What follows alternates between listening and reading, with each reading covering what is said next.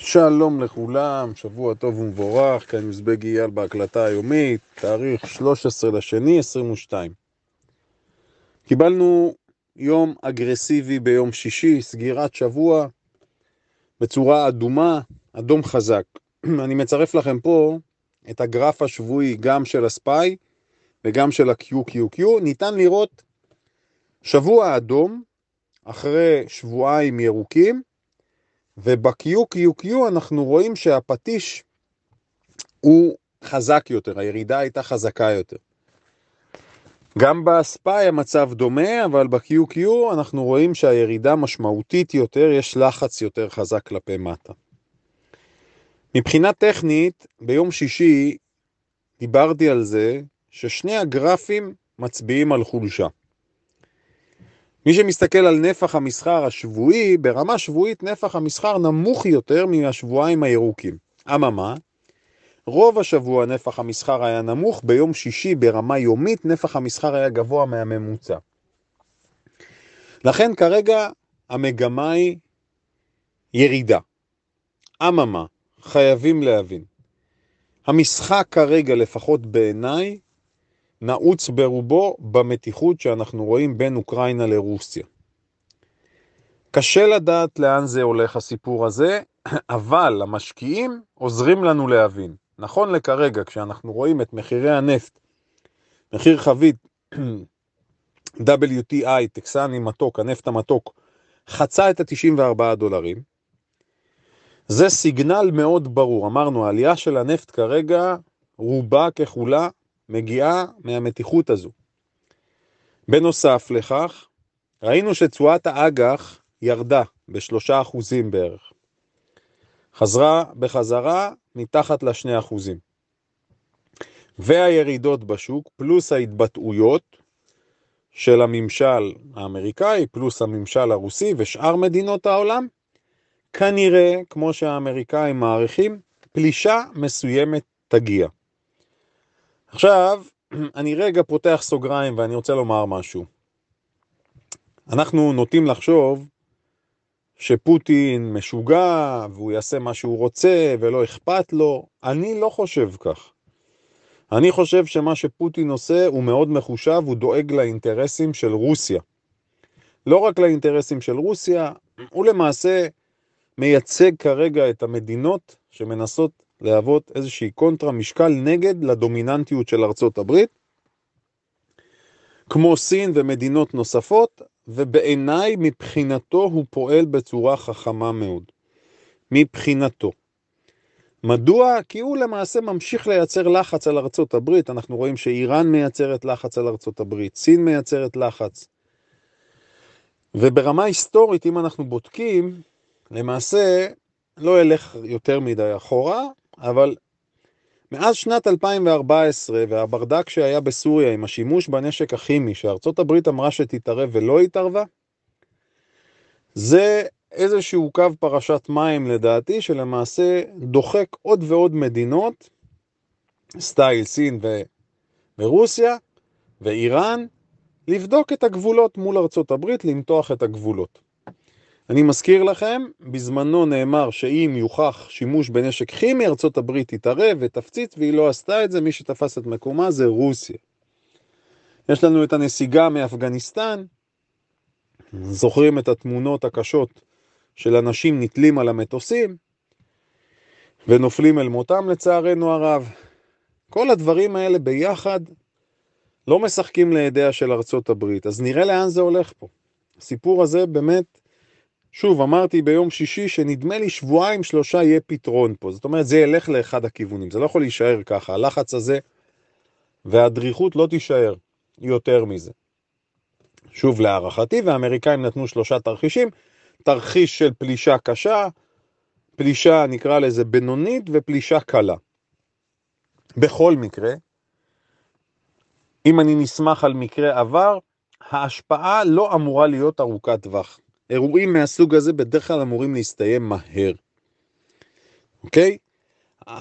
רצה הגורל ועליית מחירי הנפט בדיוק בתקופה שאנחנו חווים לחץ אינפלציוני באה בתזמון הכי גרוע שיש לארצות הברית. לא יכל להיות תזמון גרוע יותר. לכן, ופה אני הולך להגיד איזשהו דבר מעניין, אנחנו צריכים לחשוב האם הסיפור והלחצים האלה שכרגע גורמים לירידות בבורסה, האם הם יגרמו לפדרל ריזרב לשנות משהו במדיניות וברצון שלו להעלות את הריבית מהר מהצפוי? זו נקודה שאי אפשר להתעלם ממנה. גם את זה צריך לקחת בחשבון. ואנחנו לוקחים את זה בחשבון. דבר נוסף, אני רוצה להתייחס למיתוס הזה, או האמירה by the dip. תקנה את הירידות. by the dip, לפחות אצלי, ישר זורק אותי למיתוס שיין שותים בטמפרטורת החדר. אני זוכר מגיל צעיר מאוד שאמרו לי את המשפט. יין שותים בטמפרטורת החדר. לא זוכר אם זה כבר היה יין אדום או יין לבן. בכל מקרה, אני צוחק, כי זה, לא אמרו את זה בישראל, באילת, יין שותים בטמפרטורת החדר. מי שאמר את זה, אמר את זה כנראה בחבל בורגנדי בצרפת. לא הטמפרטורה שלנו, של 45 מעלות באילת. אז אותו דבר by the dip. מה זה by the dip? למי? מי צריך לקנות שיש ירידות? אז אני תמיד אומר, וגם אמרתי את זה לאורך השנה, שנתיים האחרונות שאני מוציא את ההקלטות ברמה יומית, מי שיודע לקנות בירידות, יכול לעשות את זה, מי שמיומן בזה. להגיד by the dip באופן קטגורי, רוחבי, על כל המניות, לגבי כל המשקיעים והסוחרים, זה ממש ממש לא נכון. כל מקרה לגופו. אני אנסה בימים הקרובים לתת לכם איזה שהם כלים מנחים כדי לשמור על מסגרת. עוד דבר מעניין, יש לנו את התשואות של ינואר, קרנות ההשתלמות בישראל. אנחנו רואים ירידה בכל קרנות ההשתלמות בין 0.8, אני מדבר על הקרנות המובילות, 0.8 אחוז הקרן שיורדת הכי מעט של אנליסט, הקרן שיורדת הכי הרבה 1.9 אחוזים, מיטב דש. איפשהו באמצע אנחנו מדברים על ירידה ממוצעת של אחוז וחצי.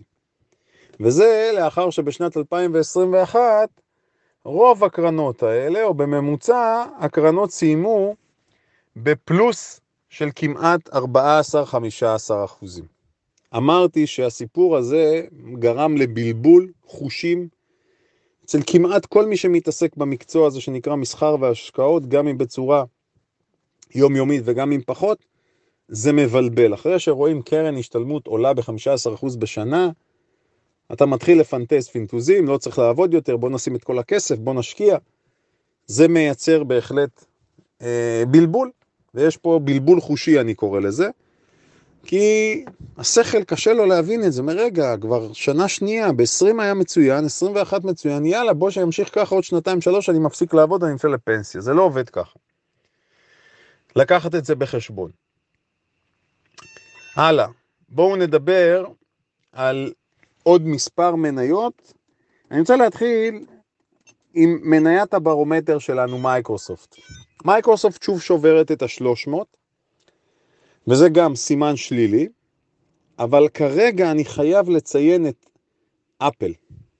אפל מהווה, נכון לעכשיו, מה שנקרא המוהיקני האחרון, זהו, זה עובר אליה. אם אפל תישבר, השוק גם ייפול. ירד עוד כמה אחוזים טובים, בין חמישה לעשרה אחוז, אם נראה שבירה של אפל ושל מייקרוסופט, אני צופה עוד חמישה עשרה אחוז בנסדק. זה המצב נכון לעכשיו, אפל מצליחה להחזיק, להחזיק, להחזיק. לעומת זאת, אם אני הולך ואני מסתכל על טסלה, תראו, טסלה ירדה ל-850. אמרתי, טסלה במגמת ירידה מבחינתי. אני שמתי את זה על השולחן כבר תקופה ארוכה, אני שמח שלא מעט חברים מימשו שם בגבוהים, עשו פעולות נכונות מאוד.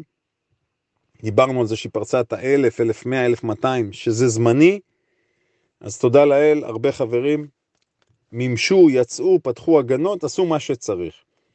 אפל, אם תרד, יש לה 800 והיעד הבא 750. זה מה שאני רואה, כמובן, אפל זה אפל, אה, סליחה, טסלה זו טסלה, הכל יכול שם להשתנות ברגע, אבל זה מה שאני רואה. עוד סקטור שנמצא תחת הספוט כרגע, סמי קונדקטור.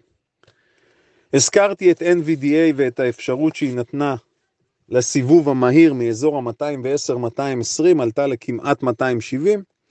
ראינו מימוש כבד ב-NVDA, ב-AMD, בטרדן, TER ועוד מניות נוספות בסקטור של הסמי קונדקטור. קחו בחשבון, תנודתיות תימשך שם. דיברתי גם על קרן הסל הממונפת, SOXL, סוקסל. אמרתי שלא כדאי להתעסק עם זה. אז היא זזה בצורה מאוד חדה, ובאמת, חברים, מהפרספקטיבה שלי, להתעסק עם תעודות ממונפות, רק מי שמבין בדיוק איך זה עובד, וכמה הדבר הזה יכול להיות מסוכן אם לא מבינים מה הוא עושה, לתשומת לבכם בבקשה. עוד דבר שאני רוצה לדבר עליו, איזושהי עסקה מעניינת. יש לנו את חברת ספלנק, SPLK. סיסקו מודיעה שהיא רוצה לרכוש אותם. זו חברה מעניינת, ספלנק. תסתכלו עליה, יכול להיות שיש שם איזושהי הזדמנות. לשים אותה במעקב בבקשה, כי סביר שאנחנו נמשיך לראות שם עניין. שבוע הקרוב, ללא ספק, הוא יעמיד למבחן.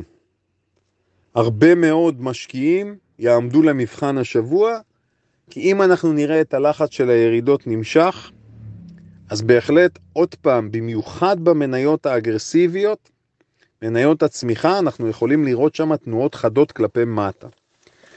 אם יהיה היפוך, שגם זה אפשרי, יכולה להיות גם תנועה חזקה למעלה, כרגע יש נטייה כלפי מטה.